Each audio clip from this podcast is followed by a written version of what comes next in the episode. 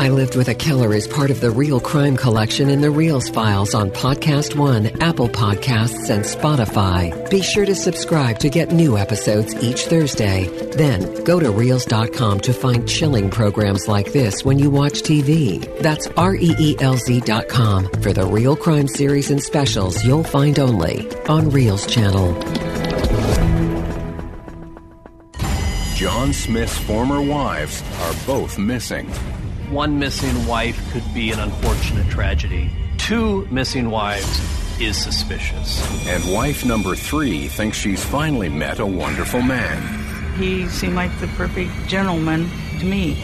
When FBI agents realize they're dealing with a serial killer, they go on high alert. When I learned that John had married Diane, it was reasonable to be worried that she was in danger. He said, You need to get away from him. I'm afraid for your life. And Diane and her daughter are forced into action. If I wasn't there in that kitchen that day, he would have killed her. And I realized then that I needed to help the FBI do whatever I could do to help bring John to justice so he couldn't do this to anybody else.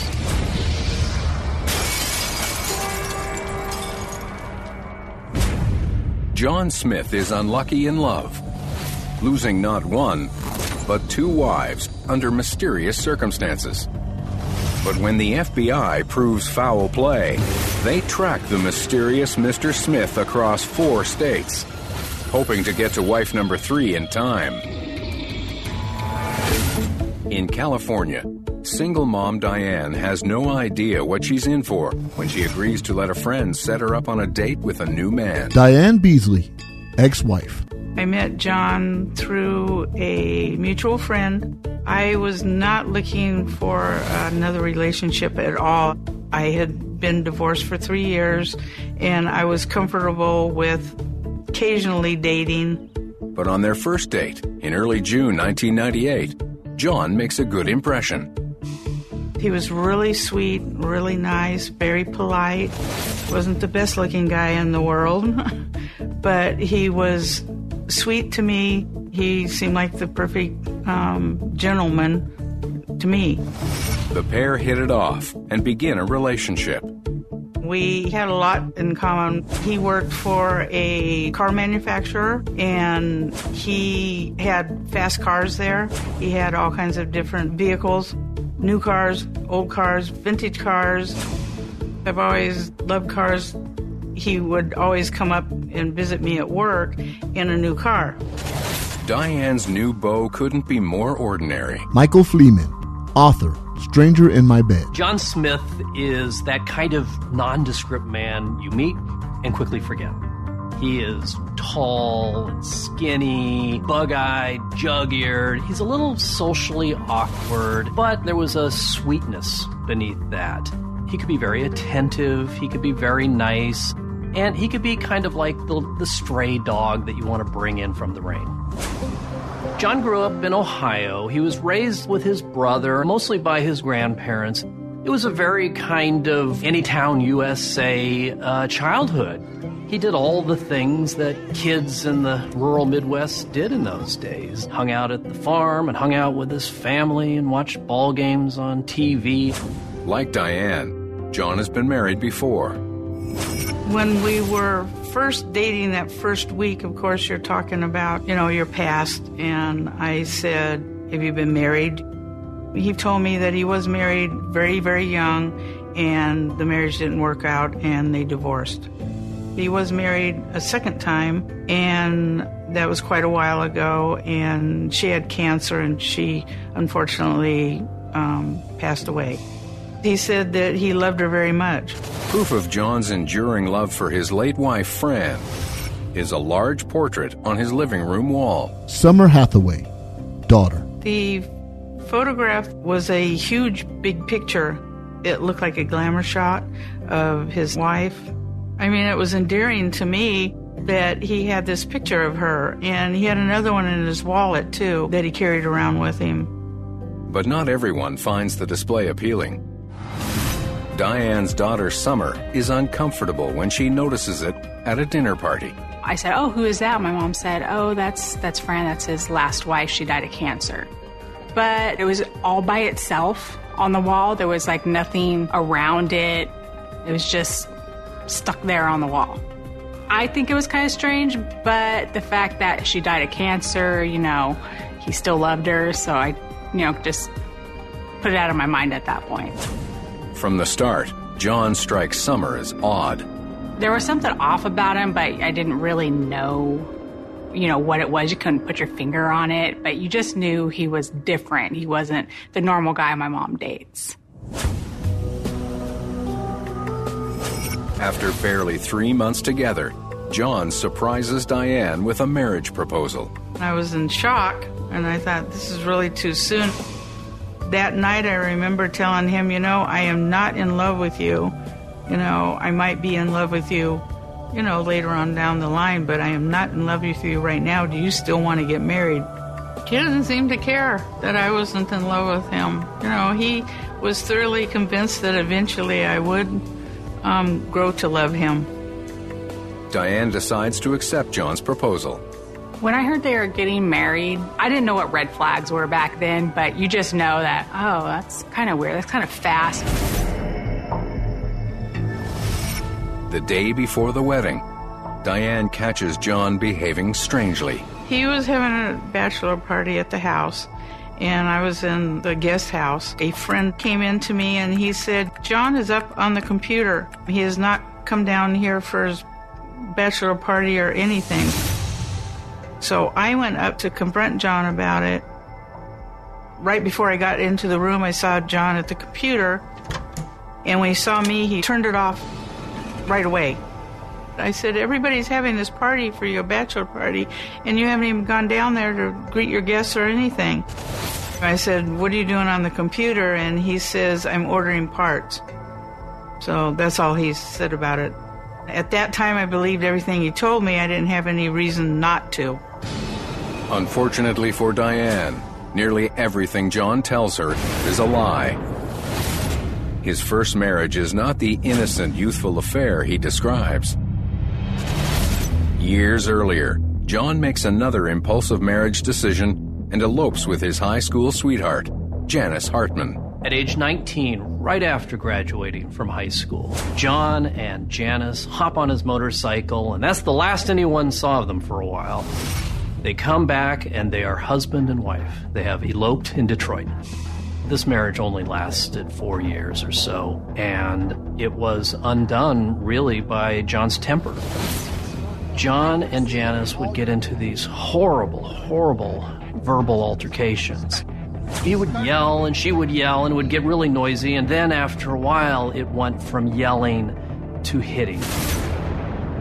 People saw bruises on her face and on her arm. And it became very, very disturbing and very, very concerning for her family. And they were very worried about her being alone with John. Janice was so tired of his controlling nature and his temper that she finally filed for divorce. After the divorce filing, Janice has to get a job. She has no skills, but she always loved to dance. And she was outgoing and bubbly and it was a big personality. So she put on her go go boots and became a go go dancer at a bar. And this enraged John. She was working out of his control, you know, showing herself off in front of other men. On November 17, 1974, only three days after their divorce is finalized, Janice disappears. Just days after the divorce, another argument erupts between John and Janice. This one, not just yelling, not just hitting, but in the end, Janice ends up dead. Two days after murdering his ex wife, John files a missing persons report. Police investigate, but they don't do a real enthusiastic job of looking for her. Due diligence, but that's about it. They can't find Janice. There are some reports that she was seen with a guy getting into a car. There were other reports that maybe there was some kind of altercation and drinking with some other men the night before, but nothing really pans out, and the case is eventually dropped. Safe from suspicion, John disposes of Janice's body and moves on with his life. Unaware of her fiance's murderous past, Diane marries John on September 5th, 1998. The first weeks of Diane's marriage are blissful. The wedding present that John had given me was a Ferrari. I was thrilled at getting it. Perfect wedding gift for me. Perfect for me because I love cars. Diane's new husband is generous, but it doesn't take long for cracks to show in his Prince Charming facade. While at a car show, Diane gets the impression that John is trying to get rid of her when he sends her on a fool's errand. We were having a great time, and all of a sudden he says, I need some flyers from the car company. Can you go and get them? You can go through a, a gate in the back because I don't have the keys to the front gate with me. So I said, okay. So I took off and I went to the gate that he told me to go to, and I couldn't get in, and it was locked. And so I looked around. I went to the other gate that he normally goes in and out of, and I can't get into this one either. And I left and went back to John, and I said I couldn't get in there. He said, Oh, well, I didn't need him anyway. So I thought, Well, that was odd. Then, as she follows John home from the car show, Diane witnesses John's violent temper for the first time. On the way back, I was following him. I could see him pounding the steering wheel. I'd never seen him like that before. He was just, just out of his head. We drove up to the car company and he whipped out his keys and went through the front gate. And I thought, well, he told me he didn't have the gate keys and I couldn't get in there. Later on, more and more of those little quirky things started happening. Diane has no idea she's married a murderer. And she's only beginning to see the signs that her new husband may not be what he seems. What is going? You call the cops! Did you know you can stream the I Lived with a Killer TV series, as well as Reelz's companion programs, Murder Made Me Famous and Autopsy, on Roku and Fire TV? Well, you can. Just download the Reelz app and subscribe. If you've got Prime Video, Reelz is on Amazon channels too. I Lived with a Killer comes from the real crime fans at Reelz channel. Find Reelz on your TV by going to Reelz.com. That's R E E L Z.com.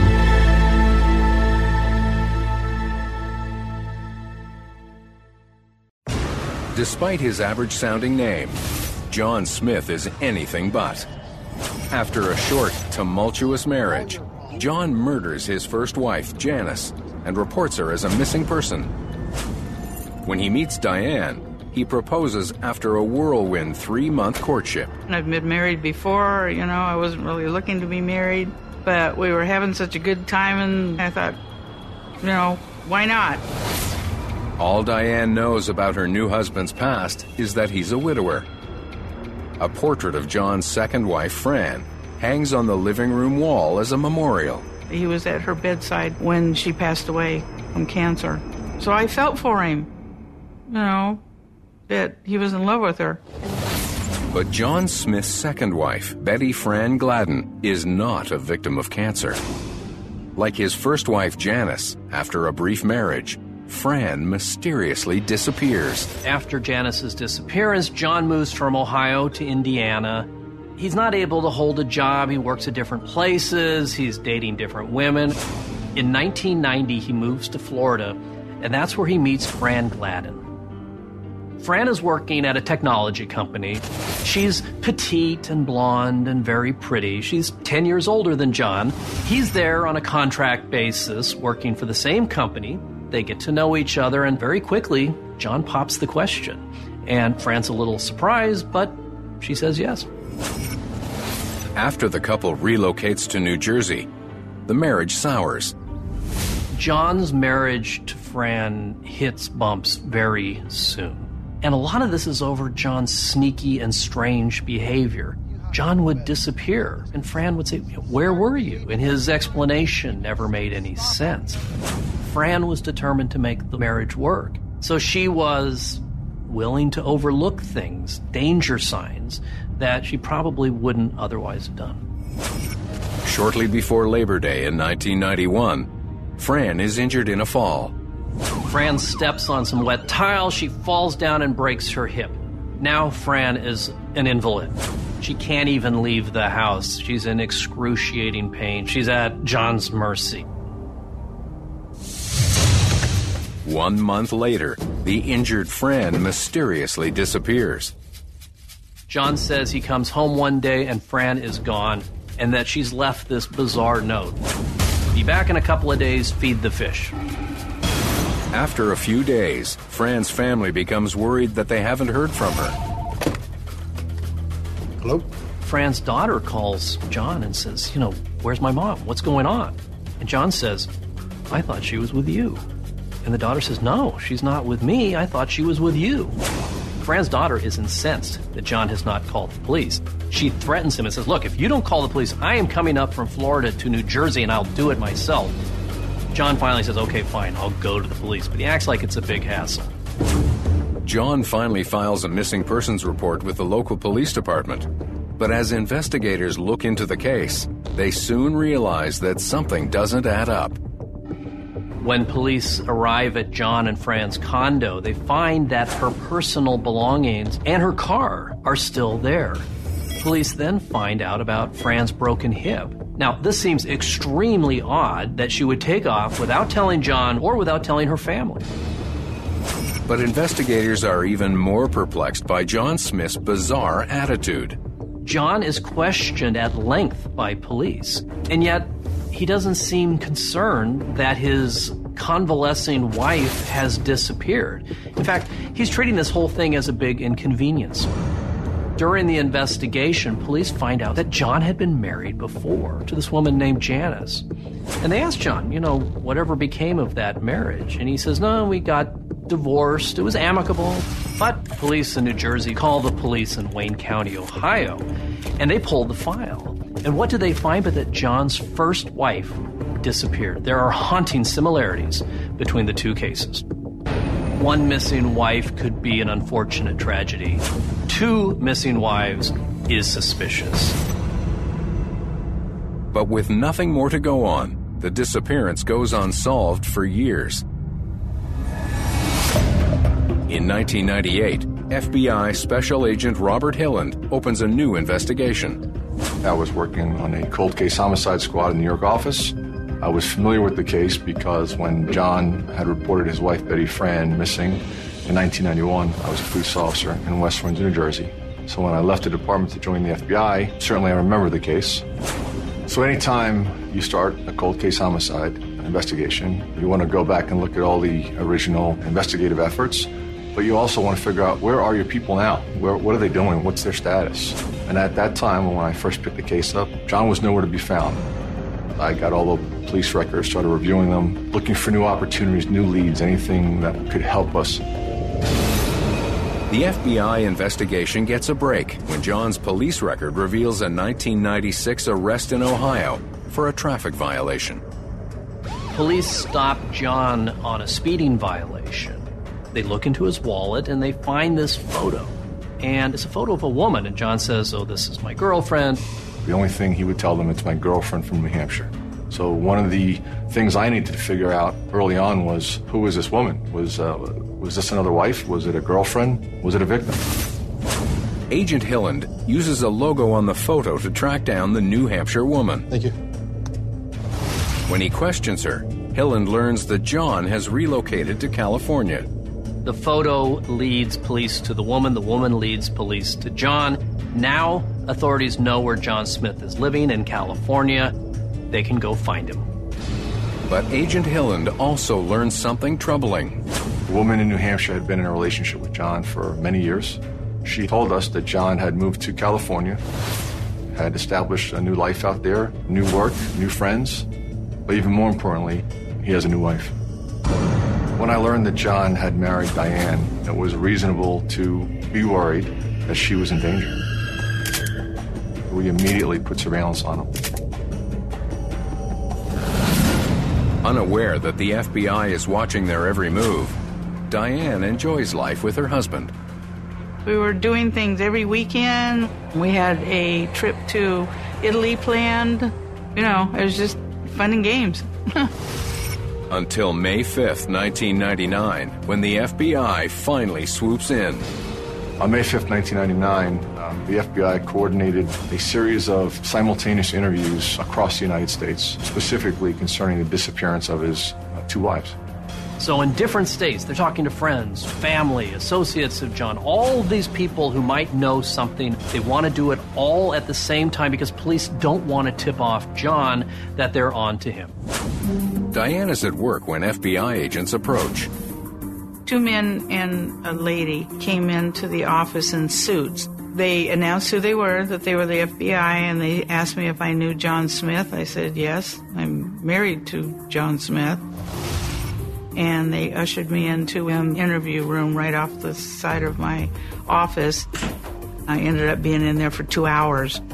They behaved just like you see in the movies. I mean, rude, accusatory, and grilling me about my past relationships and how failed they were and my marriages. Then, the agents drop a bombshell. They told me about a girl that John was seeing from New Hampshire and showed me a card that he had just sent to her with a dozen flowers. And the card said, I, I love you. Can't wait to see you again. He was still in contact with her before we were married, right before we were married, after we were married. His first wife, and he wanted to know if I knew about her, and then proceeded to tell me about his second wife, that both of them were missing and he was suspected of killing them. I was in total, total shock. I could not believe that they were telling me all of this about John Smith because I did not see anything but love for me through John's eyes. And anything I wanted, anything I wanted to do, John was all, What do you want to do, baby? I did not believe a word they said. It was very clear to me when I sat with Diane. She was shell shocked. The FBI had just informed her that a man that she had just married was potentially a serial killer. And I wanted to explain to her what we knew. Uh, I wanted to express my concern for her safety. John was married to two women, who both of whom disappeared. After the interrogation, Diane returns to her desk, exhausted and confused. I wanted to talk to John and hear his side of the story too. I wanted to hear what he was going to tell me. John was talking a mile a minute, saying that everything that the FBI told me about him was all lies, and they've said these before, turned everybody against him, all of his coworkers, and that's why he left Ohio. And I was still in total shock about what I had heard. I didn't know who to believe at that time. The FBI fails to convince Diane that her husband is a killer. But on the other side of the country, their tactic pays off. One of the people we interviewed on that May 5th day was John's younger brother Michael in Wayne County, Ohio. It was very clear that Michael likely knew something. Michael welled up the courage to disclose to us a very dark family secret that he had been living with for years. John Smith seems like an average guy with an average name when he meets and marries Diane. But like the depraved husband in Guillermo del Toro's 2015 thriller Crimson Peak, Smith has lost his former wives under mysterious and sinister circumstances. Diane is stunned when the FBI shows up at her Oceanside, California office to warn her that her husband is a killer. I was still in total shock about what I had heard. I didn't know who to believe at that time. So my mom called me and she told me you'll never believe what happened today. It's something like in like that you read in a grocery store magazine. She told me that John was um, being investigated for murder. At home, the two women confront John about the FBI's allegations. He was telling us it was a drug deal gone wrong. John said that they were involved in some type of witness protection program. It had to do with some drug involvement, and they had to hide her, and then a mobster came and took her. He made it very believable. Still reeling from the allegations, Diane and Summer are open to John's wild story. It's unreal at the time. You process it differently, so you're just like in shock and you're not really scared. You're trying to piece everything together. So it's not real. It's like you're someone else on the outside looking in. I never saw the bad side of John, ever. So I was never afraid of him. I had to weigh everything that the FBI told me and the way John had treated me while we were married. This has never been in your life. You've never been to jail, you've never been arrested, and all of a sudden, somebody close to you in your now immediate family, you're told that they possibly murdered somebody. It's very hard for things to sink in and just to see one side of it. You always want to believe that other person that you thought was a typical good person. As the women struggle to decipher the truth, FBI agents hear a different wild story from John's brother in Wayne County, Ohio. Michael tells the FBI about John's behavior following the disappearance of his wife, Janice. Michael talks to the FBI and he tells them about this weekend, Thanksgiving weekend 1974. And he remembers it because they were watching the Ohio State Michigan football game on television. And over that weekend, John is building a box in the garage, crude wooden box. At some point, Mike walked out and saw John building something out of wood. And he asked John, hey, what are you doing? John explained, uh, you know, Jan had left some of her belongings behind and he was building a box, you know, to, to keep them in. John is standing next to this box and there's a pile of Janice's clothing on the floor. And what Michael describes is John is picking up each piece of clothing and, putting it in this box. Michael's still confused, and it makes sense to him. So, well, you know, if you're going to build a box, why don't we build it like a nice chest or a, something nice? And John basically dismisses Mike and says, Leave me alone. So Michael returns to the house and continues watching the football game. This crude wooden box then remains in the garage for the next five years.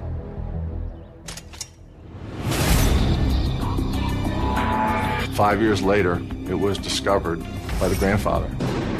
Michael is eating his lunch one day when his grandfather comes in and has this look of sheer panic on his face. He says, Something's wrong, something's terrible. So Michael goes into the garage and he sees that wood box that John had built years earlier. He pries open the lid of the box and a musty smell hits him. He notices some clothing that's kind of discolored, it has kind of a funky smell to it. He moves some some things around, and that's when he realizes that Janice Hartman's body is in that box. Janice had been dismembered, and her legs had been uh, cut off below the knee. Staring up at him, the mummified face of Janice. This box has been left in the garage for five years, ever since John built it after Janice disappeared. A terrified Michael calls John, demanding an explanation. Michael is freaking out. He says, John, you got to get down here. John's living 300 and something miles away in Indiana. By the time he arrives in Ohio, John is ready with an excuse. Michael says, John, what is going on here? And John has a story, and it's a crazy story. The sheriff was there. He told them this ridiculous story that drug dealers had killed Janice and dropped her dead body off uh, for him, and he panicked, didn't know what to do with her, so he, he built this box and put her in the box. Michael tells the FBI that after hearing this crazy story, John shoves this box into his Corvette, slams the door, and drives off. And that's the last time Michael ever saw that box. Michael agrees to help the FBI obtain the proof they need to bring John in. Michael's story was great, but we needed evidence. We needed to corroborate the things that he was telling us. The FBI instructs Michael to trick his brother into incriminating himself over the phone, while they record every word. Hello. Hey, I got some serious deep here, John. I'm going there to New York, and I'm going to tell them the truth. That's exactly what I'm going to do. I'm going to tell them that we seen you build a box. Granddad and I opened the box. We found Jan in it. You know, that's what I'm a doing. I cannot see any other way out of this. I am not going to go to jail for you, John. No, I wouldn't expect you to. Okay. Ultimately, we were hoping John was going to make some kind of statement that corroborated the box's existence. Then here's the best part. Okay. I get to do an, a polygraph test the next day. You do? Yes, I do. Okay. So I'm not going there to lie. No, I don't expect you to. Yeah, it's real simple. Okay. Yeah, I, I don't know what else to say to you. Well, I don't either. But John's cagey in this call, and he seems to smell a rat. And John really never says anything that incriminating. This whole plan fails. As the FBI moves on to a new plan, Diane and Summer tread cautiously around John. We did look at John differently. We did. I mean, you'd be, you know, stupid not to. You know, you always had that one eye open when you're sleeping around him because you just don't know the truth at that point. But everything changes when John suddenly disappears. And Diane receives a new warning from an unexpected source. John Smith is not the nice, average guy his name suggests. After murdering his first wife, he stashes her dismembered body in a box in his garage. FBI agent Robert Hilland is determined to bring John to justice and is concerned for John's third wife, Diane, who is confused and horrified. It was a terrible struggle knowing that I'd been married for the last seven months to a man that could have done such terrible, horrific things. Diane resists the truth about her husband until he suddenly disappears. John and I went out to dinner at one of our favorite places, and he was acting very, very odd. He didn't eat, which was really strange. He was fidgety. All of a sudden, he said, um, Well, I'll meet you back home. I dropped him off at his work. When I got home, I noticed in the side of my car he had left his wallet there with money in it, with his driver's license and his keys, and he never came home. Next morning, I called Bob Hilland. They did not have him. They were wondering where John was. I said, I have no idea. I got a call from John's brother, Michael. I had never talked to him before. Michael asked me if I knew where John was. I said, no, he's been gone since yesterday. I don't know where he is. The FBI doesn't have him. Have no idea. And he says, Diane, he says, you need to get away from him. I'm afraid for your life.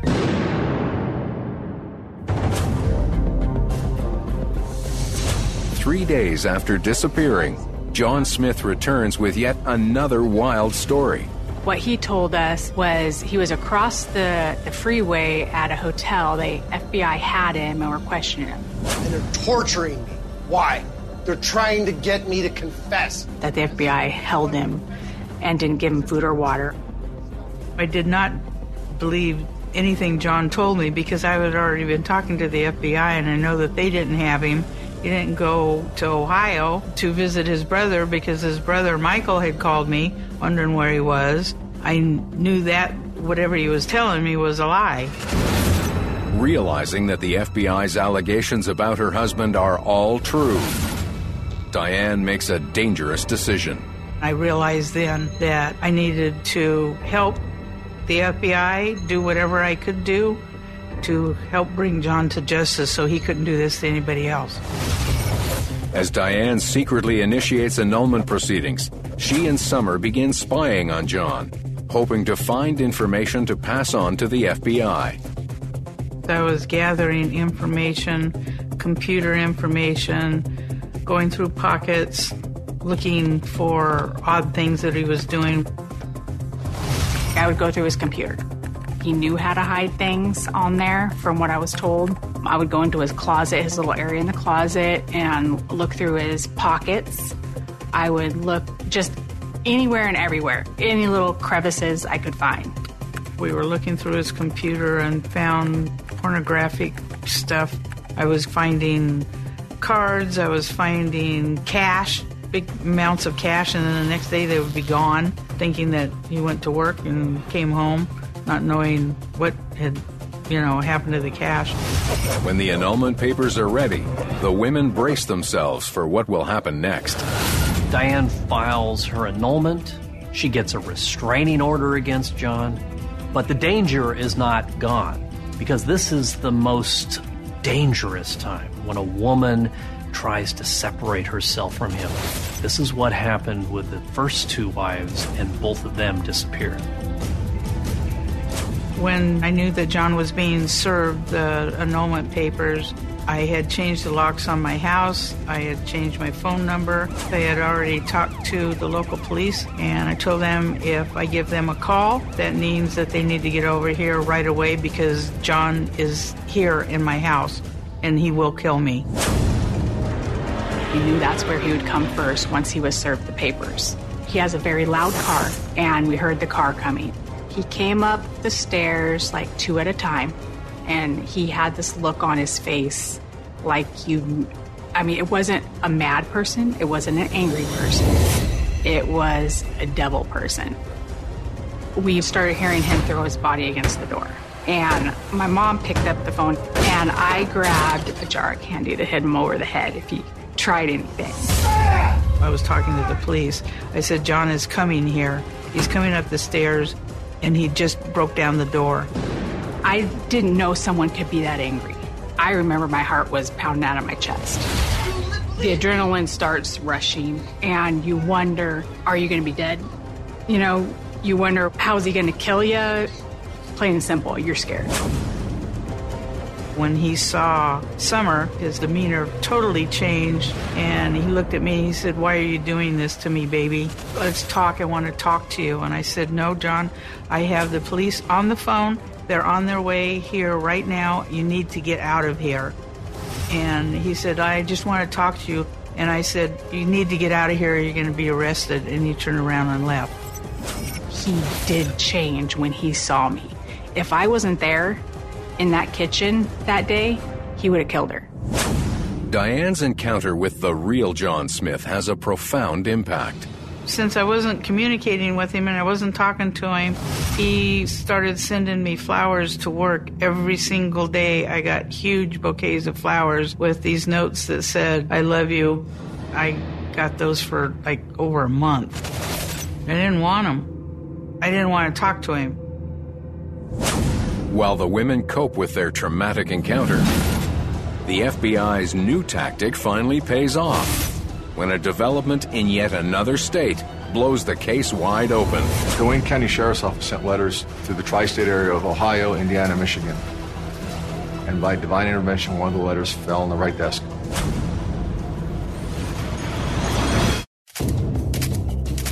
John Smith is under investigation by the FBI for the mysterious disappearances of his first two wives. Fearing for her own life, his third wife, Diane, seeks an annulment. I knew that whatever he was telling me was a lie. After John's brother Michael admits to the FBI that John stashed his first wife's body in a box, authorities begin a massive search for the box's location. At the time the box was discovered and Mike made the phone call to John, John was living in Hammond, Indiana. The Wayne County Sheriff's Office sent letters to the tri state area of Ohio, Indiana, Michigan. And by divine intervention, one of the letters fell on the right desk. A retired sheriff in Indiana receives the letter and recalls a strange case from 20 years earlier. In 1980, Jerry Burnham, a deputy for the Newton County Sheriff's Department in Indiana, gets a radio call, routine radio call, road crew has seen a box on the side of the road. We found this suspicious box on the side of the road. Can you take a look? And he looks, and it's the remains of a human being with the legs cut off below the knee. There are no missing persons reports for anybody matching the description of these bones, and so the department has no alternative but to bury the remains in an anonymous grave under the marker Jane Doe. When we learned of the Jane Doe in the box that had been buried all these years, we made efforts with our evidence response team to go out to the cemetery and exhume the body.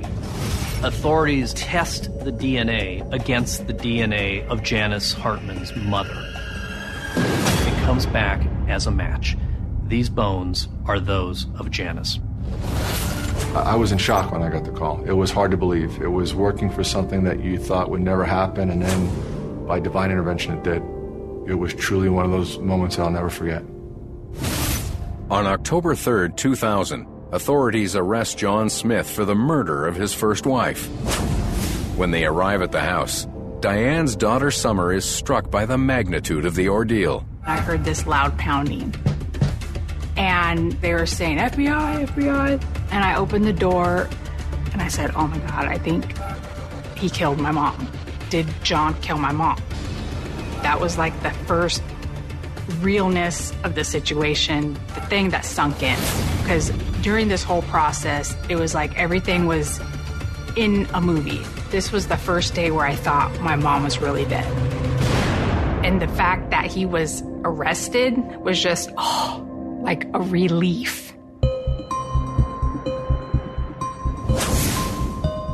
In July 2001, John Smith is put on trial in Ohio.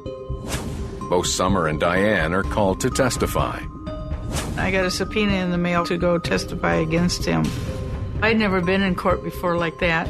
It was frightening, to say the least, because I'd never been involved in anything like that before. I've only seen, you know, TV shows. So it was scary for me. At the trial, the prosecution is banned from mentioning Fran's disappearance. We had hoped that we would be able to introduce the facts and circumstances surrounding Betty Fran's disappearance in the prosecution of John for Janice Hartman's death. And the judge determined that it was too prejudicial in nature and we were not allowed to use any of that information. As the jury deliberates, Diane visits John in the Wayne County Jail. I visited John in jail because I wanted to look him in the eye and ask him the question Did you murder Fran? He didn't admit to anything. He's still saying that he didn't do anything with Fran and he did not murder Janice. Despite his denial, John Smith is found guilty of murder for the death of Janice Hartman. He's sentenced to a term of not less than 15 years to life. For those involved, the successful conviction is emotional. When he was found guilty, it wasn't it wasn't a relief for us. It was for Jan. You know, after seeing her face in the clothes and seeing her family, it was a, re- a relief for them, not for us. We knew he was going to be found guilty. We knew it. There was no possible way get off. Um, but I was very ha- happy for Jan's family. When the jury came back with a uh, verdict of guilty, it felt like a weight had been lifted off of me, but only half of it, because I still feel I've been carrying the other weight of, of Betty Fran all these years. The ongoing search for the missing Betty Fran Gladden is immortalized in the 2006 movie Murder on Pleasant Drive.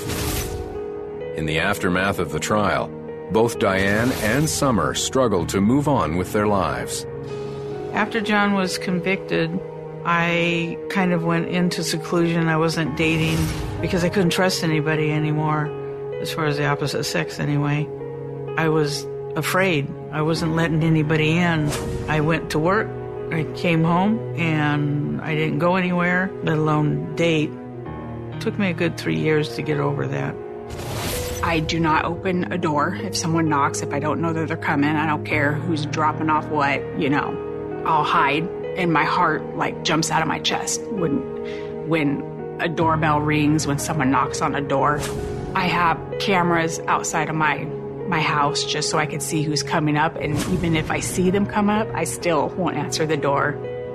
I don't trust people right off the bat anymore because he looked so nice, he acted so nice, but we know that that's not him. So it's very hard to trust people. With time, Diane finds a way to move forward with her life. My life today is a big turnaround from my fiasco with John. Um, happily married, got married about a year after that, and happily married ever since. But the lack of resolution in the case still haunts all those involved. So a guy doesn't kill somebody in the 70s and then again in the 90s and not kill somebody between and or after. The thing that haunts me today about this case is the real possibility that there are other victims out there that we don't know about and we may never know about. Summer and I want to keep this story about John alive because Fran is still missing and there might be a possibility because of good behavior he might be paroled out of prison and nobody wants that because he will murder again. Our main thing is just to get the word out there and perhaps somebody might see something that might jog their memory so that Fran can be found and she can have peace. I Lived with a Killer comes from the real crime fans at Reelz Channel. To find more original programs like this when you watch TV, go to Reelz.com. That's R E E L Z.com to find us on your system. You'll also find extras from the TV version of I Lived with a Killer, including tell all interviews with family members and crime scene photos you'll get only on Reelz Channel.